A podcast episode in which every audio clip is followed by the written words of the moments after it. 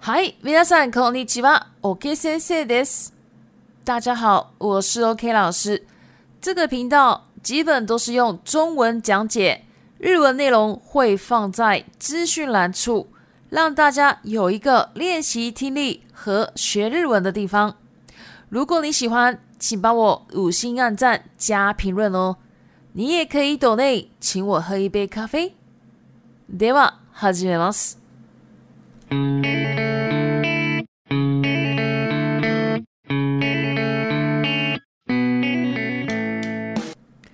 嗨，大家好，我是 OK 老师。今天呢，我想要分享三个部分给大家，那都是我非常主观的个人想法啦。哦，是关于学日文的正确观念。那因为是我个人非常主观的想法，所以呢，也不能完全说是正确的。那如果呢，跟这个你正在听的这个听众朋友呢，如果你觉得跟你的想法不一样，没有关系哦，你就当做听听就好啊。不喜欢听就马上离开就好了哈。好，那今天的三个部分啊，第一个，如何最有效率的学习日文。我们先讲最有效率的，然后再教大家，就是说怎么可以省钱的方法，好不好？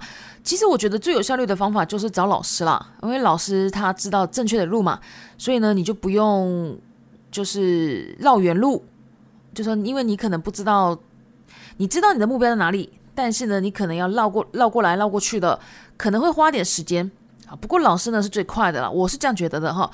那但是啊，一直请老师也有可能就是没有效率嘛。啊，所以呢，说不定有效率的学习日文的话，我在想，嗯，其实啊，呃，我觉得大家可以看看 YouTube，因为有很多 YouTuber，呃，会教日文。但是呢，大家要先注意一点，就是说，有很多 YouTuber 虽然有在教日文，但是他们都留很多手，所以呢，虽然他们教的是正确的，但是就是有点模糊吧，应该是这样讲。当然，我也不是说哪一个人最好，哪一个人最差，也不是这样子的哈。所以其实大家可以利用免费的管道学很多东西啦。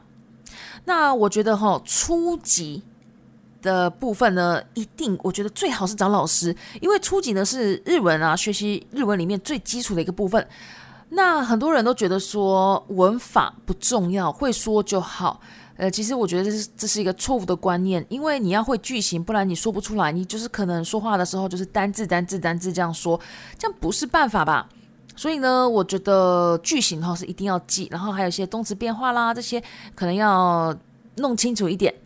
那所以初级的部分呢，我觉得一定要把它弄熟，那最好是找老师了哈。那初级的部分如果弄熟了，那那弄熟的程度，我想一下，大概差不多 N 四左右，N 四左右。那出那到你到了 N 四了，然后呢，我觉得你就之后再学习看看。那之后的学习方法呢，我觉得就可以比较多元了。像是你觉得你可以看动漫，我觉得也是个方法。然后看连续剧，这个也是一个方法。那可是这是练听力嘛？那怎么办呢？哦，如果你今天想要练，比如说对话好了，那你不想花钱，我觉得不想花钱又最有效率的方法就是你找一个日本朋友，或是说一个日本社团，我觉得什么都可以，你就进去看看，然后呢找个日本朋友，然后聊一下。那不过呢，最重要的就是说不要太太怎么讲。太黏人了，因为日本人还蛮怕别人黏的，就是个性上啦，就是说个那个日本人呢，他们会有个距离，你要抓紧那个距离哦，所以你不要距离太近，好，这样日本人会吓走的哈。好，这个我们有有点离题了。那反正呢，我觉得我以上讲的呢，就是比较有效率的学习日文。那接下来我们来讲二自学日文好吗？我觉得可以，但是。我担心的是，大家会不会就是学到错误的日文？因为只能自己选择嘛，所以啊，可能说不定会选到就是有点错误的东西。那怎么办好呢？嗯，我觉得初级因为是最基本的东西啦，这个就看大家怎么处理。那如果处理的好，我觉得之后呢，就自学是超级 OK 的，因为你可以选你自己想学的内容学啊。你就是有点像弯道超车的概念，没有错。嗯，那反正初级是没有弯，没办法弯道超车的啦。好，所以这一点呢，就请可能要小心一点。好，自学的部分。那如果呢，你在自学的时候啊，你碰到问题哈，有几种方法。第一个呢，就是你可以到那个 Facebook 的日文学习社团。那你进去之后呢，你可以问问题。那有些人会帮你回答。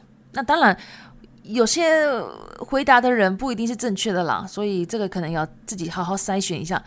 那再来就是说，你要怎么找正确答案呢？就是说，不然你就是把你想问的问题都先集中在一起。然后呢，找一个时间，你就可以到，就是直接找个老师啊，一对一的那一种。然后找老师，然后把你的问题哦全部问那个老师，让老师帮你解答。呃，就这也是一个方法嘛，就不是说每个礼拜都上课，就是说你等到问题很多了，想要问了再找老师，这也是一个方法嘛。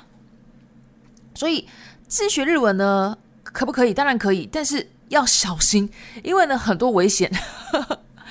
那如果一开始就有老师的话，那当然不危险。好，那我们直接来到第三个。第三个老师要怎么选最好？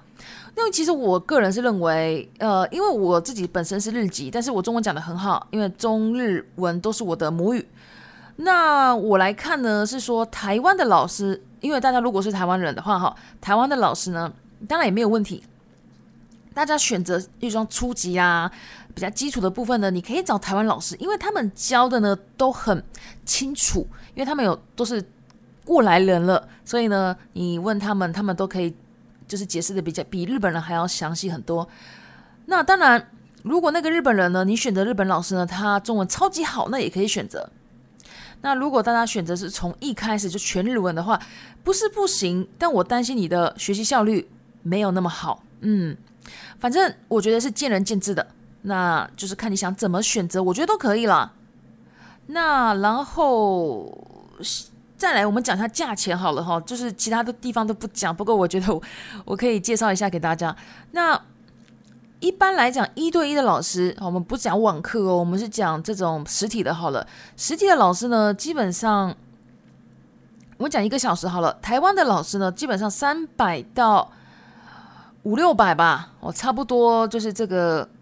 这个费用五三百到五六百，对。那如果是日本老师呢？日本老师我觉得可能就是从四百五百起跳的，可能最多到八百八百五左右哦。这样就是实体的这种一对一的课程，也不能讲课程啊，就是可能家教老师哦这样的行情。对，那就是说在这个时候啊。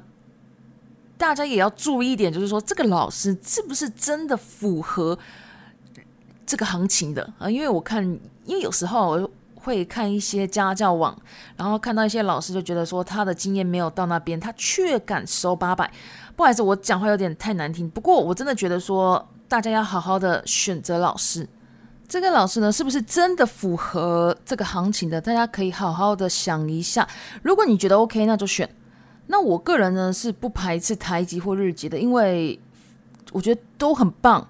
因为台湾的老师，如果你今天是台湾的人哈，你就选台湾老师啊；啊，如果你今天是香港人，就选香港老师嘛，都是选自己的母语的老师。那他们的教法呢，就是说会比较详细，你可以你的问题呢都可以比较详细的把你的痛点全部都找出来。只是说日本老师呢，就是说你可以学到比较道地的东西啊，所以各有各的好。当然呢，还有一点我想要讲的，就是说，当然不一定就是名师绝对适合你啊，不一定，因为我觉得我自己教的时候呢，有时候学生是不适合我的，那他可能比较适合其他的老师，或者说他可能比较适合台籍的老师，也有可能啊。所以大家选老师的时候可以多选几个，然后觉得这个老师的教法你觉得你很喜欢。你只要你你觉得你喜欢，我觉得就有很多进步的空间。所以老师呢，当然要看行情是不是真的符合那个行情，然后再来就是说这个老师他的谈吐或者说他的教法适不适合你。因为有时就算他今天是一个一千块的名师，你觉得你花一千块也可以，可是说不定他的教法太过怎么讲嘞？太过老了，然后你觉得你不适合你，说不定也也有啊。所以呢，这个就是大家要自己好好选择。对，好，那以上呢就是我个人非常主观的一个想法，那大家就是可以参考一下。以上的就是今天的内容了。另外呢，我有 IG、部落格、推特、Facebook，还有 Facebook 的日文学习社团。 如果你有兴趣，都可以加我哦。谢谢。お疲れ様でした。